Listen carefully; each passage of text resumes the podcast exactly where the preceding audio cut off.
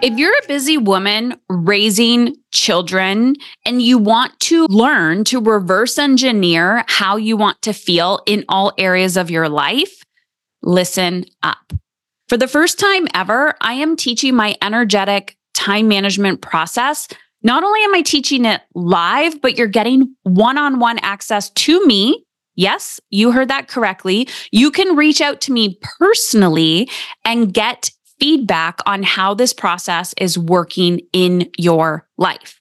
So head on over to Heather Chauvin, C H A U V I N dot com forward slash workshop. As soon as you register, you are going to get a pre recorded training video that you can watch over and over and over again. That also has an accompanied PDF, step by step. I'm literally showing you step by step. You're also going to be um, given the details to reach out to me one on one and my team so we can support you as you're integrating this work in your busy schedule. And we're also going to be throwing in two live group Q&A calls. So come ask your questions. I'm going to show you how to integrate energetic time management, not just at home, but in your work as well. Ask all your questions, and I'm there to help you live in alignment with how you want to feel. Head on over to heatherchauvin.com forward slash workshop and join us live today in May.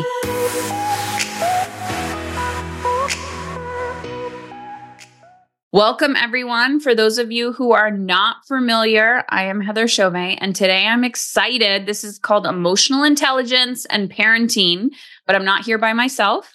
We have Diane and Christy with us, um, and they both have been in my world for a while in very unique uh, situations, and we're coming together today to talk about parenting. So, we're going to be going over a little bit on I'm reading my notes because they're in front of me. What I said we're going to talk about is we're going to learn how to understand your child or your teen's feelings and actions, aka behaviors, so you can respond thoughtfully instead of reacting. You're going to we're going to dive a little bit deeper in discovering ways to handle our own intense feelings and build a stronger connection with our children and our teens and we are going to learn strategies for effective communication and co parenting, especially when both parents have um, different parenting styles. So you're going to want pen and paper with you. Um, if you've registered for this conversation, you will have access to the replay and you can listen to it again and again. And we're going to be talking for about 30 ish minutes. And then after, if people are like, well, what's next? Then we can have a conversation about the next step. Now, this is also like huge pink elephant in the room. This is not a quick fix, and this is not like a, a three simple tips. So, a lot of times these conversations get really triggering, really heated. Uh, we have our own belief systems around parenting and our own current situations, and it can be incredibly frustrating. So, who am I? Why should you listen to me? Well, I just said I'm Heather Chauvin. Some of you have no idea who I am. You're just, you found me somehow. Um, I'm a mother of three. My children are currently almost 19, 14, and 11, three boys, and author of a book called Dying to Be a Good Mother. Podcast is called Emotionally Uncomfortable. And my story in a nutshell was I actually became a mother when I was 18 years old. And that was the first opening for me. But I just remember looking at my son thinking, I don't want to become a statistic. I didn't want to be a team mom statistic. And I also, my biggest primal fear was failing as a mother, like feeling like I wasn't good at this. And since that moment, which was almost again 19 years ago, um, I've been on this personal development journey, and my first in was parenting. And then after I decided that I wanted to leave my job as a social worker, I started a business and I started teaching meditation and mindfulness to children and teens. And that just continuously grew and grew and grew. And it was one foot in front of the other until 10 years ago, while I was building my business, my health took a turn. And the turn in my health was a stage four cancer diagnosis. And I had nine years of personal development and parenting, conscious parenting under my belt. And I just remember that moment where I'm like, we have been sold the biggest lie. And the biggest lie that we have been sold is that parenting is only about the child. And I believe there are two sides to every story. We have the child, their behavior, what is going on inside of their mind, their body, their soul, and how we need to learn, right? We need to learn that the language of their behavior, which is something I'm incredibly passionate about. But there's also this other side of us as the parent, right? We are a soul having a human experience. We are emotional beings. We are trying to see and understand the world. And we are constantly projecting our own fears and our own guilt and our own overwhelm and our own unfulfillment um, onto our children and other people. So, parenting is a relationship. It's you and this other human being that you are like guiding throughout the world. And so when I got my diagnosis, and that was how my book came about, Dying to Be a Good Mother, is that we're literally dying as adults. It doesn't matter who you are or how children have come into your world. You are dying to be good for these people. And I believe that children are here to trigger the crap out of us, to show us to grow as spiritual beings, as human beings, to become better so that we can see and understand their behavior and also um yeah just create what we want which is more connection and more in control of our emotional states as well while we go after our dreams and the life that we want. So i see the isolation in the parenting community of talking solely about the child um, and a lot of shame and blame around the parent and also a lot of just solely focusing on the parent and how they need to change and how they need to stop projecting and all the things. And I like to bring both together. So we also have two different perspectives here today. We have Diane and we have Christy as well. So, Diane, can you just introduce yourself, um, who you are? I know you have a podcast as well, and your um, how you found me and how we got connected. All right. Okay. Hello, everybody. I'm Diane Sorensen, and I am a connected relationships and parenting coach. And my background is in early childhood education and behavioral science. And I spent 30 years in the early education arena. Um, and in that time, I found my relationships uh, not working. Um, uh, and first, I was working as a teacher and then as a uh, behavior specialist. Um, and so I eventually went looking for answers and found Conscious Discipline, which is a relationship based program. It's about emotional development and implemented that in my life, implemented it in my um, classroom, and then taught other staff um, this approach. I uh, found Heather um, as I was doing all of this, I was noticing that I too needed to go deeper in my own journey. And, um, you know, as the universe would have it, it just kind of gave me these gifts. And um, I won't go into the details of how I found Heather, but she just kind of showed up in my world on a podcast. And, you know, I eventually decided to work with her um, and really found the power of coaching.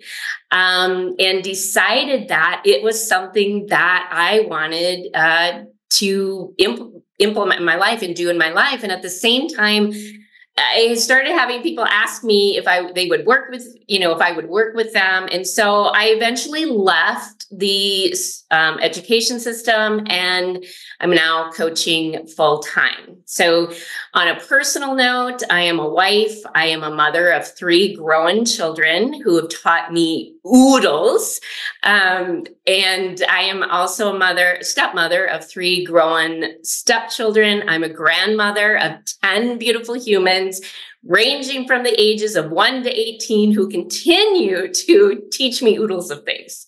So that's me. I love that. And I I one of the things people say to me, like they're like, "Oh, I didn't do this work when my children were small," and they're like, "Oh, it's too late. It's too late." And you are living proof that it's never too late. And never. we could spend so much time going into like the deepness of this. Um, but you inspire me constantly, Diane, because as you continue to do the work, you have seen transformation in your adult children too. So I tell people all the time, it's never too late. Christy. So, Christy, yeah, Christy, talk a little bit about yourself, and then I'm just going to talk about how awesome both of you are. But go ahead. Okay. Hi, everyone. So, my name is Christy Simons, and I am a mom, first and foremost, and also a teacher. Currently transitioning, however, out of corporate to really, um, yeah, just grow my my business of being a teen life coach, which has been so rewarding and my big passion for the last little while. Um, so I actually found Heather. Um, well, she's been in my world for a while, but I really dove into um, her work and into mastery after I became a mom for the first time in 2020. And, you know, this, her work has brought just so much to my life, such a different perspective and such a new way of thinking. And really, truly, what it helped me to do was to heal myself and really to find the passion and the purpose that I was so needing in my life. Um, I experienced a pretty significant sexual trauma when I was a teenager. And um, moving forward, I am always just so focused on helping teens to really truly embody and feel their best and to feel confident in their lives. And I often hear um, you know, in conversation with other people that, you know, oh, it's just the teen years. It's just, you know, everybody goes through struggles and this, that, and the other thing. And of course, there's always going to be challenges there. But I just don't feel like, you know, something like that needs to be everybody's story. I feel like there needs to be more education and in my personal view and from being a teacher for the last 12 years i just know that the education system isn't set up in a way to teach them um, some of the life skills and the emotional reg- regulation skills and just you know the mental resilience that you need as you're you know diving into the complexities of moving from one identity um, to another. So um, that is sort mm-hmm. of where um, my work has started to really grow. And it's, yeah, just something that I'm so passionate about. And I know that Heather wants to add. I can tell that you're ready to dive in. No, I'm just really Sorry. excited. Um, Christy, what is your podcast called? Oh, yeah. And I am the host of the Confident Teen podcast okay. Well. And Diane, what is yours? Yeah, I always forget that. I'm the host of the Beautiful Behavior podcast. Perfect. Okay. So, so many resources already. I want to dive into a conversation about learning how to understand our teen and child's feelings and actions so we can respond thoughtfully instead of reacting quickly. So, these are the, this is the question I always get, which is, how do I stop yelling? How do I get my kids to listen to me? And so we're going to do like a, a, little panel discussion with Christy and Diane and give different perspectives of this answer. So I'm going to give mine first, which is the reason why, first of all, we have these beliefs that we are superior to our children or to children in general. And I don't believe that to be true. I think we need to treat others the way that we want to be treated. So if our children want, if we want to be respected by our children, we have to respect our children. And it doesn't mean that we need to give our power to our children. It doesn't mean that we can't have boundaries with our children. But really, when people say to me, How do I get my children to listen to me? There's so much going on. I'm not even going to talk about like brain development and all of that. But in reality, I come from emotional perspective. So I'm always asking people, How do you want to feel? And there's a whole process that I teach about reverse engineering how you want to feel. So you can feel connected in your relationship with your children. So if you want to feel connected and you're constantly yelling at your children, well, I'm assuming that communication style is not aligned with how you want to feel. So if you're doing it in a way that is aligned, how do I get my children to listen to me? Well, first of all, I don't believe that our children don't want to listen to us. I believe that our children have a lot going on in their own little worlds. They could be overstimulated, they could be, just be overwhelmed, they could just be it like focused and in the moment. And it's like, are we stopping to actually ask them, like, hey, I eye contact can you respond to me like there's so much going on there but i just want to say from my piece of this it's really understanding that our children are not here to not listen to us, they're not here to make our lives miserable. Their behavior is from the inside out being projected out into the world and they don't know what's going on. We as adults barely know what's going on with our emotional state. So, how can a child who is learning from an adult who doesn't have the skills of emotional regulation or emotional intelligence understand their own emotional body? Right? So once we understand that, that they are not trying to trigger us, we are being triggered and they are simply just being a human being having a human experience.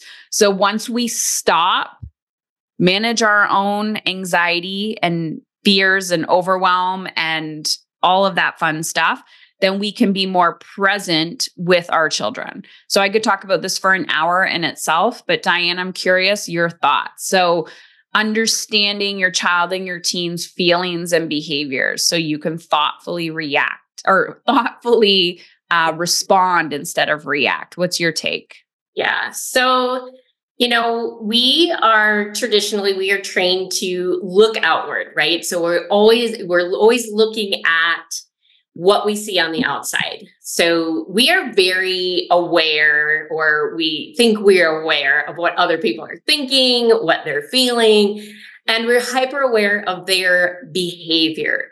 So, what I like to um, bring home is shifting that focus. So, notice where is your focus and shift that focus to here, to us looking at us and what am I thinking? What am I feeling?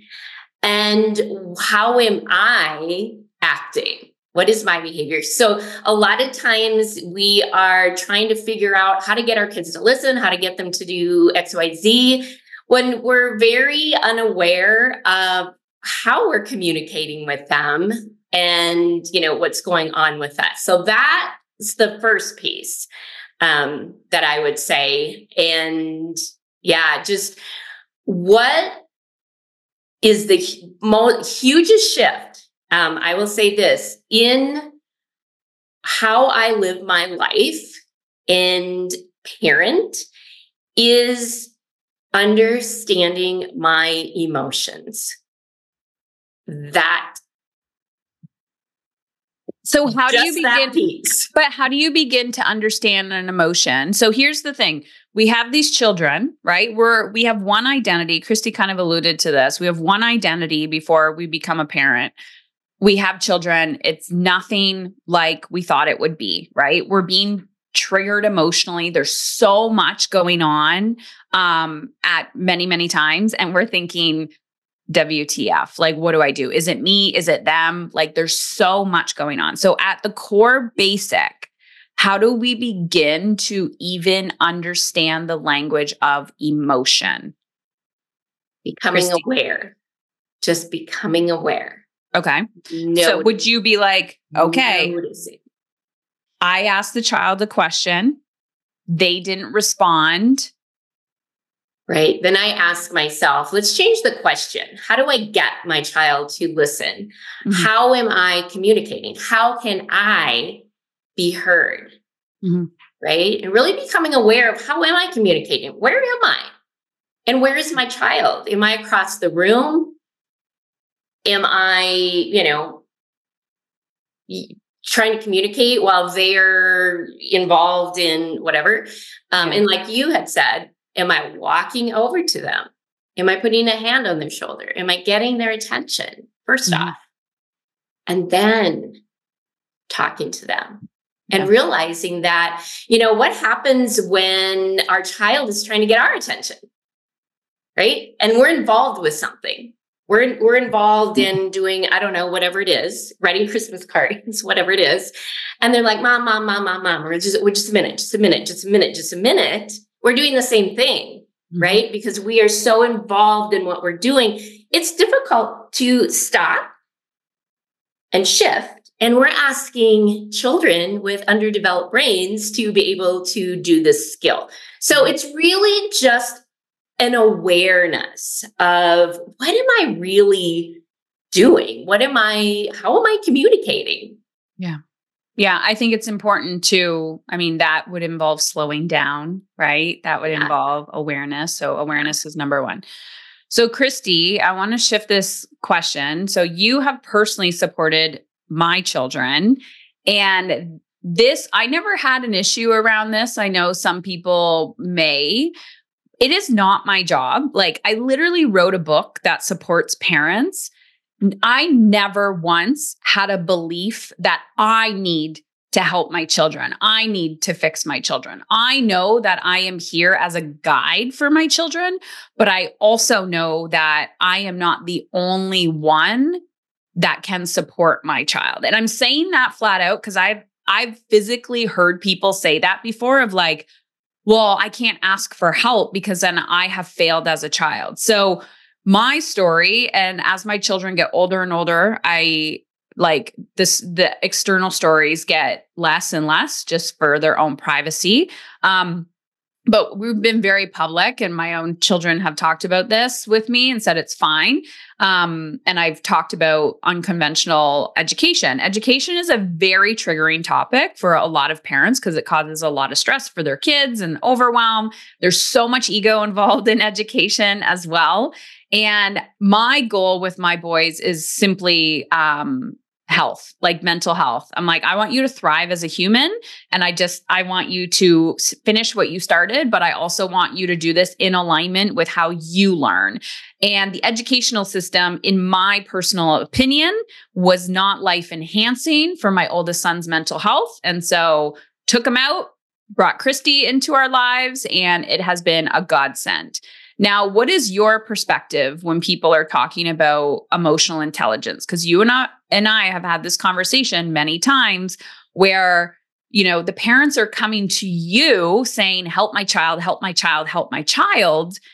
How do you help a child and the parent at the same time? What is that dynamic? What do you actually see going on? Yeah. So some of the things that I have noticed is when parents come to me, they're often like, I can just, I can sense that they are terrified. And often I notice that a lot of their fears and, and whatever they have going on are fears that they're projecting onto their children. Mhm. And um, I'm just going to reiterate what you both said, you know, um, as a leader and as a person that they look up to most in their life, because you are the person that they spend the most time with, they are you know they're looking to you and your actions um, to kind of guide them in handling their own emotions and challenges right? So as you said before if we're not able to handle and regulate our own emotions how do we expect them to do that? So when my students come to me i'm always just making sure that you know i i'm creating that space for them to just be no matter what that looks like.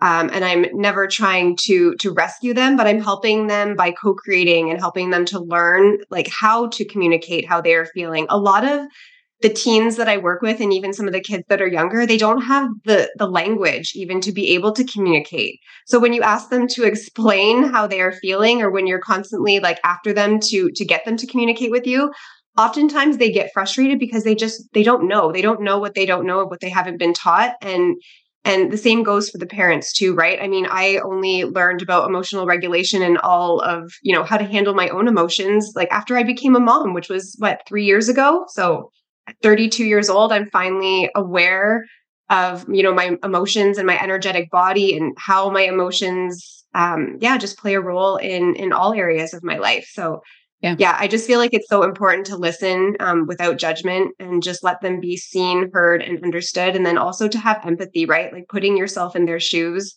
i think back to my relationship with my mom when i was a teenager and i know that i'm i never felt safe um, bless my mom, she's wonderful, but I honestly didn't, I never felt safe to have conversations with her for fear of being judged. And that's why I kept so much of what I was going through um, inside because I, I didn't want to express that to anybody else.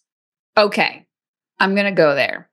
So I'm a mom, and I can tell you all the triggering crap I've had to go through, even having my children or my oldest work with you, Christy, that has nothing to do with you, but just, I mean, you've seen me go through it and I'm like telling you and processing. I'm like, I got more shit to do. I got more shit to do.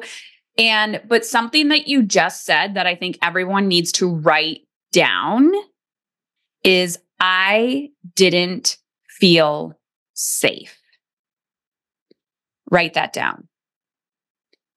Now, I'm also going to say you can do all the work in the world to create a safe environment for your child, and your child still will not tell you everything.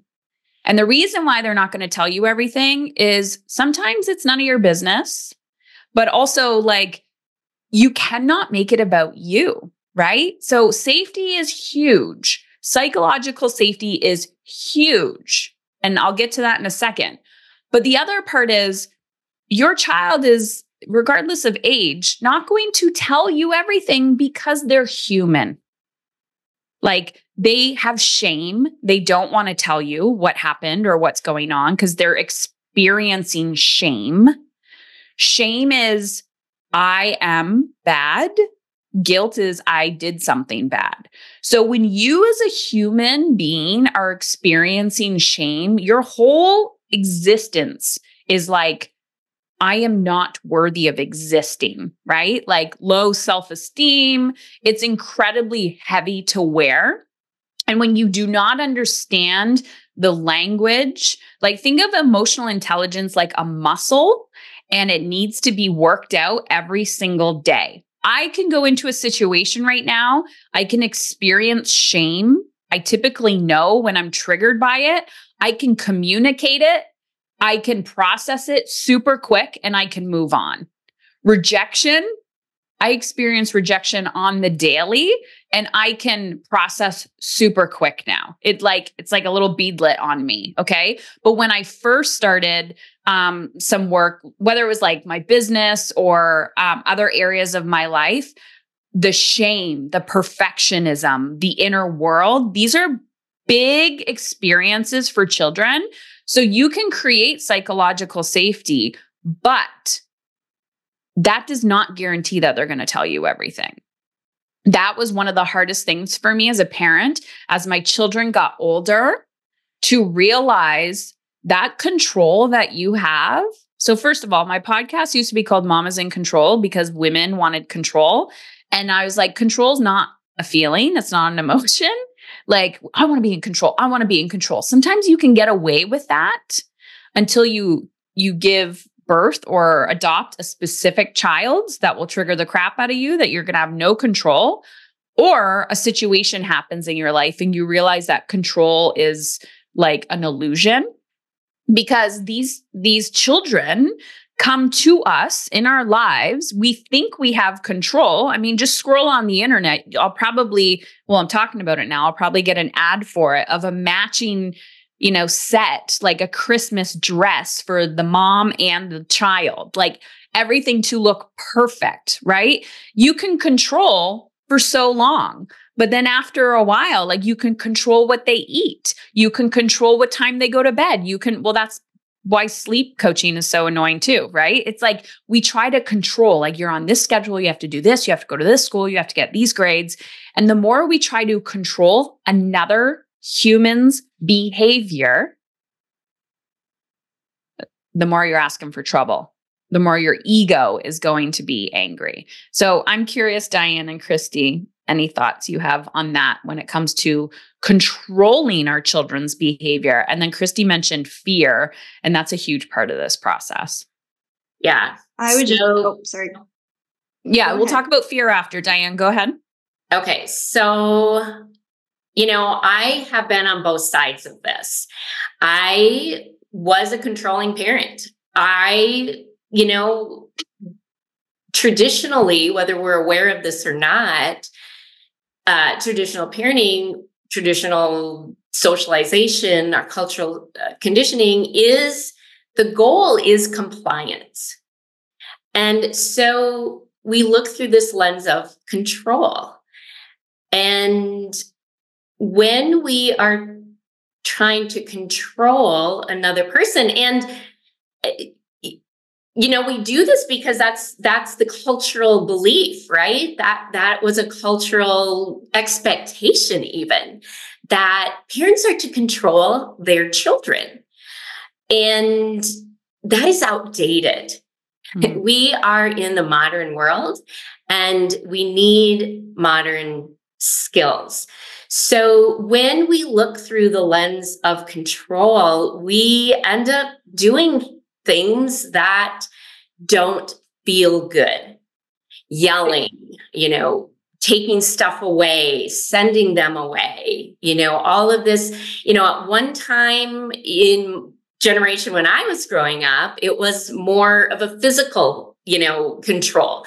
Mm-hmm. And then as I went into and, and when I was parenting, it was more of an emotional control. So now we can't even see the effects that it's having until usually around teenage age when these behaviors start showing itself in the outside in behaviors. And you know it doesn't even have to be at teenage age. You know a lot of them are so much younger now. Um, but that is telling us something. And what we do is we try to stop it or get it to go away and what we're going towards is understanding where that behavior is coming from. And behavior is driven from the inside through our emotions. Um, so, like Heather was saying, you know, it's so personal when it's our children, you know, because then we're going to be judged right? And I think one of our biggest fears is to be judged as well, we want to be seen as a good parent. And the other side of that is a bad parent. Um, nobody wants that.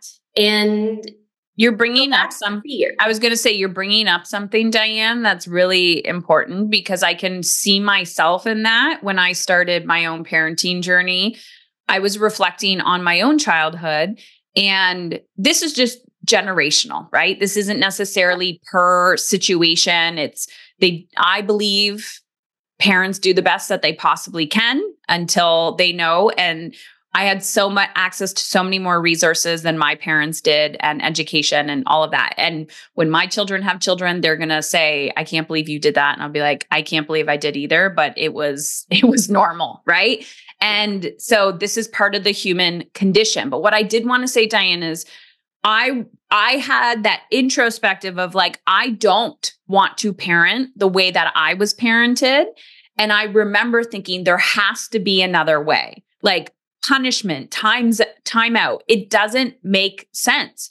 After this interaction with my child, I have shame and guilt like that's not normal. You shouldn't feel like shit all the time when you are communicating with your children. There are ways to have conversations to create connection so that you feel like, hey, we are connected in a relationship here. This is not like me versus you. And if we we first have to change those beliefs and that conversation and the way that we interact with our children, we can still hold boundaries. We can still have natural consequence. And Diane, you talk a lot about that inside of mastery on your calls, but it's really really important to understand that number 1, we have to completely change like the definition of how we are treating behavior as number 1. Now, Christy, can we talk a little? I just want to keep moving because I know our time is going to like zap away. Um, and again, like I said, these ladies have additional podcasts and there's so many resources. Um, but Christy, how can we, okay, from a child's lens, child's perspective, parent is triggered, behavior is happening in a child or a teen. It's being projected up and out right? We're getting phone calls from the school saying something is up. So as a parent, I'm triggered. My shame, my guilt, my overwhelm, my judgment from society and the school and all the things. And the child over there is just being a human, having a human emotion. What do you see happening from the child's perspective and how fear plays a role in that? Yeah. So the, what was coming up for me, and this is always just upon reflection of my own teen years, and what always comes to surface is just um, respecting their independence and you know that transition of identity that they are making. And I'm always just, you know, linking that to even just these past few years when I became a mom for the first time. So going from adult to mother and how that literally just felt like a tornado for me. And I was trying to like grasp on to whatever I could. I had no clue what was happening. And I feel like again that's the same for them right they're going from child to teen and and that inner journey can be so messy and so complex and again you just i don't even think that we have an awareness of how much actually really goes on especially if they're not willing to communicate that that with us right but just allowing them that space and again an importance of holding boundaries. But when i say space that's going to look individual for each person but space for them to make decisions and and to actually learn from those decisions and those experiences um, that's where i find that it really helps them to to build and to cultivate their confidence. Yeah. But yeah and- the identity shift is is huge and i feel like that's where a lot of the emotion is coming from. So to help them to navigate that is super important. Yeah and you you can't ask somebody like what's wrong and they're going to be like i just need you to know that i'm currently going through an identity shift and I'm in the mm. middle of it. And like, no, adults don't even have that self awareness, right? So we're judging, first of all, we're scared because they're like, they're releasing themselves from our our like interwebs, our codependency with them. And so we're scared. So if you don't know, write this down. If you don't know how to manage your own fear, you're just constantly projecting that. And I'm speaking from my own experience. You're constantly projecting that. And when you're projecting it, you're trying to grab on. Okay. So, literally, for my career, I work with women all the time who are in a state of fight or flight and they don't even know they're in a state of fight or flight. And then when you call it out, they get reactive and you're they're like no i'm not. No i'm not. And i'm like yes you are. Like you're living in this chronic state of survival mode or fight or flight. The older you get typically the more responsibility you get. And if you're not doing this work you're living in this constant chaos. If you don't know how to calm your mind and feel like focused and grounded you're living in this constant state if you don't have the emotional intelligence skills. So when your children are growing and shifting their identity here you are terrified, scared, projecting that onto them, triggering your own childhood wounds that you never looked at. And then they're just trying to navigate who they are in the world. And the number one thing that has been the biggest kind of like spiritual growth opportunity for me, there's been many as a parent, but lately the number one thing is that like this human like i actually have no control over. I don't i have no control over the clothes they wear. I have no control over the career that they choose. I the food that they eat. I am just a guide. I can be a, a pretty solid guide for this individual. I can have a really good influence in their life. But you have to walk the line of not emo- emotionally manipulating your children either, right? Of like, because you do have a lot of power over them and they're still trying to learn their own power. So it's a very sticky situation. It's one step in front of the other. And you just there's no negative benefits of doing your own inner work all your relationships improve so we are going to like again the time is going to fly by but i know everyone's really thinking about this topic co parenting. So, this is such a triggering topic. So, let's get into it. We have like 10 minutes to talk about co parenting. My definition of co parenting is there's typically an egg and a sperm um, that is required to create another human being. And sometimes people go into it single parenting like just being like i don't know who the uh, the sperm was. I mean if you had like some procedure or something. But my point is there's other humans other adults that you are typically co-parenting with. So i i do not necessarily mean traditional like male female in a home there's a separation and now you have to co-parent. It could be people together. My point is these are adults who are parenting together. Okay. Number one, we've already hinted around to it, but no two humans are going to parent together. I find, and I'm just going to call myself out, women to be incredibly controlling. I find women to be con- incredibly controlling. We are emotional creatures And the number one thing that I had to learn as a woman co parenting with a man was that men and women are designed differently. Like their actual brains are designed differently. And just because I am reading the conscious parenting books and taking the courses and doing the inner work, it is not my responsibility to manipulate somebody else's behavior for them to change. Now, when I see a co parent that is not necessarily being uh, parenting in a healthy way or something that is aligned with how I want to parent, I mean, this, I could write a whole book on my own co parenting journey. Um, but I'm telling you right now, number one, you cannot control anyone else's behavior. So, Diane and Christy, I am curious, maybe Diane go first, just your like experience or definition with co-parenting um, and i guess the advice you give to people who are um, struggling in that relationship because i hear yeah. this all and everybody wants to know this right how yeah. do i get my partner on board you don't um, so yeah just like you said we are two different humans so you have two humans parenting a child or you know whoever the whoever the um yeah. It could even be a grandparent like right, my mother lives with us so there's co-parent yeah diversity um, in parenting. and exactly we cannot control the relationship that your child has with these other adults.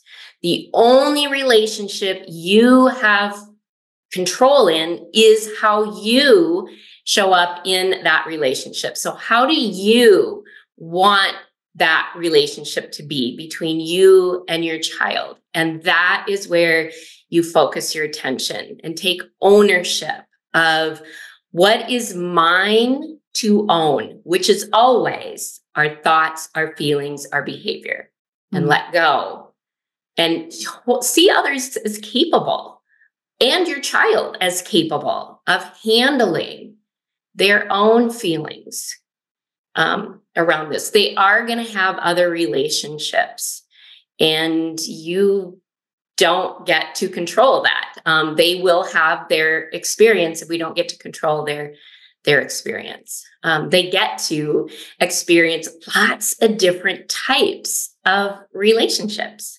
Mm-hmm. Diane, have you had a personal experience or have seen this with the people you've worked with that when you've changed the other and I mean, again, so many different situations when it comes to co parenting that the other person started to change as well. Mm, yeah, totally. Um, yes. And, and I will say, you know, when you allow other people to have their own journey, they will choose when it's their time. Um, and if we're trying to control that, it just doesn't feel good. And, and then there's defense, and defense, you know, is the first act of war. Defense um, breaks down our relationships. So, yeah, turn that focus, noticing where you're focusing, turn it to you and own what is yours to own and let go of what's not. And it is incredibly freeing. It is it is incredibly uncomfortable because we do want to control we do want to control everything. Um, but it's incredibly freeing when you can allow yourself to sit in your own discomfort and move through that. I remember one um somebody who came through the mastery program and her number one challenge was parenting. She has four children. And I don't know how many years ago, I want to say it was like four years ago or so. She came in and she's like, I, you know, if I'm going to be honest, I'm going to tell you my secret. My secret is I don't enjoy being a mother. And so she became, um, she would overwork because she felt parenting was incredibly stressful for her. And so she's like, that was like my escape from it. And she had so much shame around that statement. And it actually took her years to tell me that. And she only told me after she kind of released some of her shame around that story. And one of the other challenges was her husband at the time was incredibly explosive and he also worked outside of the house um, for months at a time. So when she's doing all of this inner work he would come home from work like after being weeks away and would re-enter the home and the energy changed right? The energy changed because she was actively working on it. So i want you to think about your relationship with your child as like like an ecosystem. Like you know you're putting a plant in i always stare at my garden outside well there's nothing in it right now but like you're putting your plant in the soil. Your children are these plants and like you're just nurturing the soil. So somebody leaves you come back in and they're like, what the hell happened? Like the energy is completely, the dynamics are completely different in this home. I don't belong here anymore. There was two things that she did that made great success. One was she never tried tried to change his behavior and she let him feel his own feelings. And she worked consistently on this. She's like, I have control with the relation, my own inner turmoil with parenting and learning conscious discipline and learning how to like you know, connect with these children on a deeper level. Once she did that work, his behaviors actually got a little bit bigger. And I don't know if anyone has like resonated with this. His relationships got a little or his behaviors got a little bit bigger. And then um, they actually he had his own breakthrough. And so because she kept doing the inner work, it was like it brought everything that she was kind of managing for him, right? Because she was trying to make everyone's life comfortable. I don't know how many of you try to do this, but she was trying to like tamper the situation for everybody. Once she reflected on herself, worked on the relationship with the kids, his stuff got bigger and then he had his breakthrough too. So she never tried to control his behavior. She continued doing the inner work. She felt her feelings to like the extreme that she was supposed to do, incredible healing, connection with her kids. And then he decided to come on board. And that's truly all we can do. Christy, I'm curious your opinion on this. I feel like you, I know you weren't talking about me, but I feel like you almost were.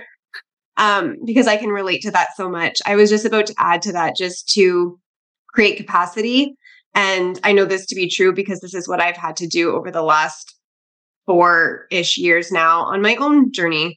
Um, yeah, after I became a mom, I um, I ultimately decided to let go and release of a lot of toxic patterns I had in my life, and this is what always comes up for me is just the fact that um, yeah, I became sober um, from drugs and alcohol, but um, I still struggle in my relationship. I mean, even still today, a little bit, but not nearly as much um, as we have in the past. But yeah, that relationship with my husband has been incredibly challenging. And I do recognize looking back and reflecting on it that when I was trying to control and when I was trying to push all of my new perspectives and all of my new beliefs onto him, it was not helping in any way. Um, but when I continued to just show up for myself and do the things to uh, fill my cup first, um, yeah, I'm starting to notice now that, I mean, and although it has taken almost nearly four years, he is, I, am finally starting to see um, a shift in his energy. He actually talks about his energy and he's just, he's showing up a lot differently for himself. And I can see that that's because it came from a place of him being ready and he wasn't forced to do the work. Yes. And it's, it's water on a rock, right? They say the five people you hang out with, you are the sum of the five people you hang out with. So then I think, well, three of them are are boys. Like it's, you know, I got four of them and my mother in the house. So it's like, are those my five people? Because I'm hanging out with them all the time. But the point of that is, is we do affect each other.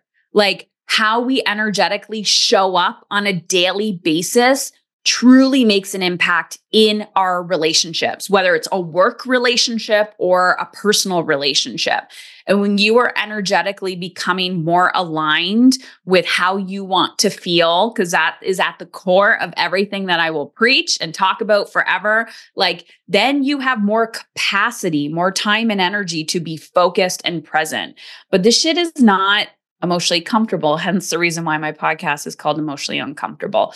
Diane, what is your biggest takeaway today? Christy, what's your biggest takeaway? And then for those of who are listening who are like, okay, great, like I get it, but I'm ready for the next step. I'm going to talk about that in a sec. But Diane, as you like, I'm sure, you know, reminders, this isn't a one and done. You're getting some reminders today too. So what's your takeaway? And then Christy. Um, yeah. So I think just um wasn't prepared for that question.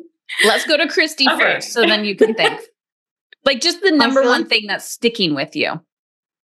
Yeah, the number one thing that is sticking with me and that has always stuck with me over the last four years is just that like having a solid foundation is so important. And for me, that just looks like trust and communication. So constantly reminding our children that they can come to us, that they can trust us, um, and that they can communicate whatever they need to whenever they are ready and feel, you know, that they they need to and want to do that. Yeah. Yeah.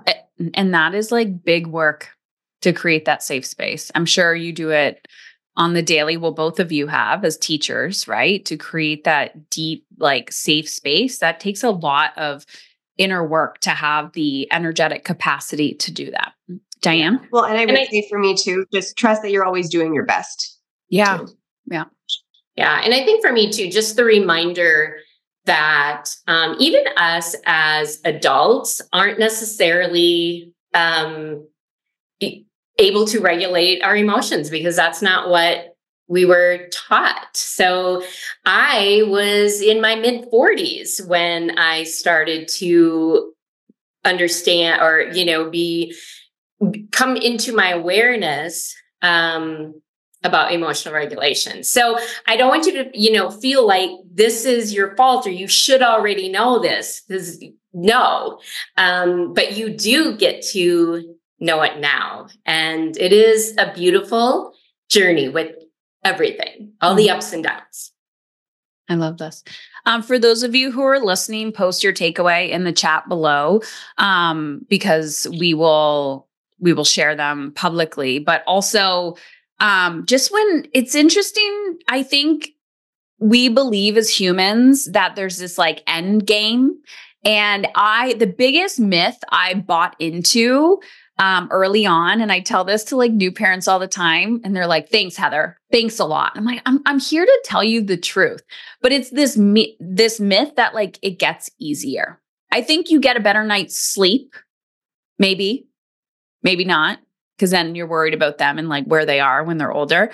But my point is, I think I just podcast about this. I don't know when it goes out. I said parenting to me is like an endurance event that I didn't know I signed up for. Like it's like a race you didn't know you signed up for, where you're like, I'm not a marathon runner. And I'm like, damn, I'm running this this marathon. And you have to constantly. It is incredibly humbling. I think when you can get Diane alluded to this, when you can get out of that old paradigm of parenting and go, what are my children here to teach me? Like any workaholic, anyone that's like, I don't have time for this, you can say you don't have time for this work all you want until one day you wake up and you have no relationship with your children. It is an actual relationship. And one of my biggest fears is that my children are going to get older and and I say fears, I still have fears too. I just try not to parent from that place. I just try to be aware of them. Sometimes they do get, you know, a hold of me and then my kids will call me out on it which is such a beautiful gift that my children can actually feel safe enough to call me out. Sometimes they're trying to manipulate me but but i can ride that line where they can call me out. They're like you're doing it again and i'm like thank you. And then sometimes i'm like you're just saying that because you want extra like screen time or you want me to like you know let you off the hook for something. So you can develop this deep deep relationship with your children. But my point of why I'm saying all of this is the fears that I have, you know, they're still there. And I don't want to become an adult, an empty nester with my children outside of the house and me not having a relationship with them. I'm also very aware that I'm raising three boys and I regardless of who they fall in love with, if it is female, um, I know that she most likely is going to have more control in the relate if they end up with anyone like me, they're going to have more control in the relationship. So if she doesn't like me, then I'm probably never going to see my boys again, right? Like understanding the dynamics there is like those are so precious to me. And then it's also really helped me heal other relationships, like seeing my mother in law in a different situation and a different scenario. So, my point is life is relationships, parenting is a relationship. The relationship we have to our, our emotions, that is a sacred relationship. And if we do not accept that this is a daily, um, this is like daily work, then we will constantly be in a battle of like feeling like parenting is incredibly hard. I don't believe parent parenting doesn't feel hard for me. I believe everything is emotionally uncomfortable and some seasons break me, bring me to my knees. But when I put a different shift on it and I really, really see that there's possibility, like that I'm being taught something, it helps me grow on a personal level, mentally, physically, emotionally, spiritually. Um, the last thing I wanted to say is I know Jessica is here. If anyone is interested in working within our community, I'm just going to put the link down below. You can apply. It's Heather Chauvin, C H A U V I N dot com forward slash join. It's a simple application, and then we'll have a conversation with you. Um, we we look or I look, and we have coaches in there. It's one on one support. It's pretty intense. Um, we have we look at you and we look at your child or your situation and what's going on. And the reason why it's such a holistic perspective is because when I started working with people with parenting, then it was like, I don't have time. I don't have the energy. My relationships are breaking down. I hate my career. I don't have the money. And it's like, I believe parenting is like a gateway to like thriving and living your best life. I have never been healthier or more happy in my entire life because I chose to kind of run towards this shit show called parenting and learn all of the lessons that it has brought. Um, and I've also had to learn advocacy. I've had to really stand up and advocate for my children in the educational system and the healthcare system. Um, it's it's not easy, and you definitely shouldn't be doing it alone. So um, Heather Chauvin, C H A U V I N dot com forward slash join. I do see some like we have a few minutes and I see some people on here. I, well, Heather Fawcett. I don't know. You've been in my world for a while. I don't know if you want to talk for a few minutes, but you were like, you were like one of my biggest success stories, and I'm so oh, grateful oh, to your face. I'm sorry to report it has all gone to hell. No, I'm just oh, kidding. Perfect. Oh, perfect. Hi, everyone. I know it's been Hi. years and years. So my son, I think, was four when mm. we worked together, and now he's 13. Heather, he's 13. Oh gosh, like I know. So big transition coming into high school. So I feel like it's this chapter is it's time to go back and relearn and there's all new lessons there. So we're doing really well, but yes, it's um it's uh, an evolution and i feel like i'm in a whole new phase of life i know your boys are teenagers yeah. now too and almost on the other end so i yes. feel like a lot of yeah it's the same thing like the 13 14 is a whole you're like okay i thought i knew everything and then it's like let's just shake up the bag and let's relearn everything yes. it's a new yes. a new level and I have a big birthday. I'm turning 50 this year, so I feel like it's uh this it's it's big big stuff's coming my way. So I love how you um quoted that you just run towards run towards the shitstorm, like run into yeah. it, as opposed to I feel like right now it's chasing me. I'm trying yes. to I'm trying to out, outrun it. So thank you for that reminder. And and Heather is fantastic, and anything you do with her will be magical and life trans um, transforming. So I love that. What was your takeaway, Heather? Like just one little uh, nugget that's sticking I, with you. I put that um I, I, deep down, I still want to control everybody, even though I, um, I I know how to say all the right things, and I can sometimes convince myself otherwise. Then I look at my own behavior, and I'm still trying to control the beings in my house, the the dogs, that you know, trying to control everyone. Because when it were when that happens, then things are easier for me. Yeah. So this just even just hearing your voice voice I think triggers me back to a lot of the lessons I had with you and that is that release of control and putting the energy back inwards and really trying to see what are the lessons be curious about it um, instead of just seated in in fear and in control. So that's my takeaway. I love that.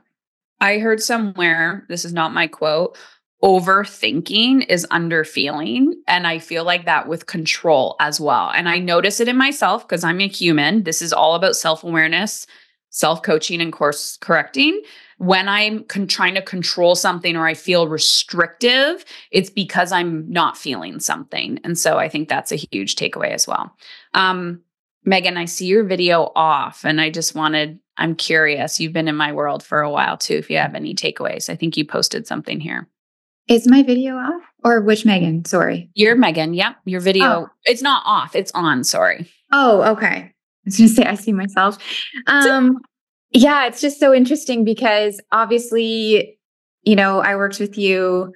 You know, well, I feel like I'm still working with you, just not in your immediate community, but um, you know, years ago. And this is where like my transformation began was with my parenting. And then I felt like I got to such a good place with it. And then, you know, was able to start healing and working on other areas of my life. And even like a month ago, I would have told you, like, yeah, no, I like the parenting thing, it's still so great. And literally just in the last month or so, as my oldest is, you know, 14 and in grade nine. And all of a sudden, I feel like I am right back to the beginning.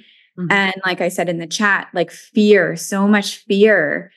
It took me a, a little while to realize that it is fear that's coming up for me. And um, kind of what you were talking about, like fear of like what if what if i lose connection with her after all these years of trying to create that connection what if now I, am about to lose it because i can feel her pulling away from me and i'm like doing everything i can to pull her in which is actually pushing her further away and then like you know, what if she doesn't make good decisions? What if she goes down the wrong path? What if she, you know, starts getting caught up in, you know, behaviors that will cause her to drop out of school and, you know, start doing drugs and she lives on the streets and all of a sudden she has no Oh yeah, worst case scenario. Right? And I and now I'm like coming from that place every day like she's being disrespectful. Oh my gosh, is she now going to be disrespectful for her entire life and if I don't squash this behavior now, it's going to affect her into her adult life. It's it's crazy how I can just go down that rabbit hole so quickly.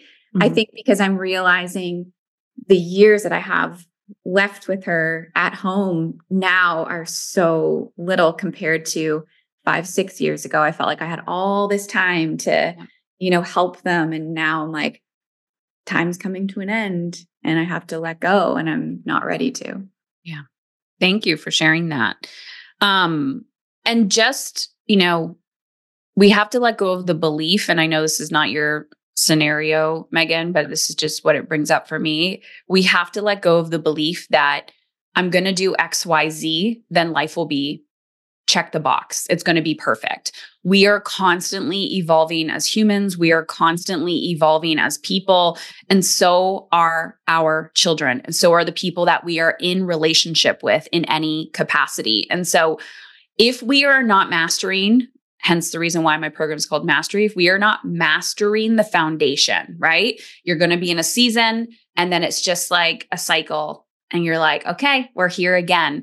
But this is where you develop deep self trust with yourself. And this is where confidence comes in because you're like, I've been here once before. I can do this again. It's just a different perspective, a different lens, but I have to double down on what I know has worked and just keep at it. So it doesn't matter if it's your health, if it's your relationships, if it's your financial health, if it's like anything in your life. If we are not investing in it, like time and energy, then it's not going to grow. And the beauty of that is um, we can get that connection back with ourselves, with other people, but it's definitely not going to look like the way we want it to, right? We have to let go of the ego and let go of control of the process. But if you are willing to change, change will happen. That is 100% guarantee. Because every single time I am willing to change, I'm like, this area of my life, of my life has to change and I start investing in it, time and energy. And if I need support, then I hire support. Um, it always changes, but it never looks the way that I wanted it to. And I think that is the scariest part about parenting is the perception that we think we have more control than we actually do. But when we can sit in front of our children and see them as this beautiful soul having a human experience and love them for all parts of themselves, um, even the parts that scare the shit out of us, we realize they're triggering our deepest wounds. And that's the beauty and um, kind of the spiritual practice of parenting. So, thank you everyone for being here. Thank you, Christy. Thank you, Diane. And I hope you all have a beautiful day. Talk soon.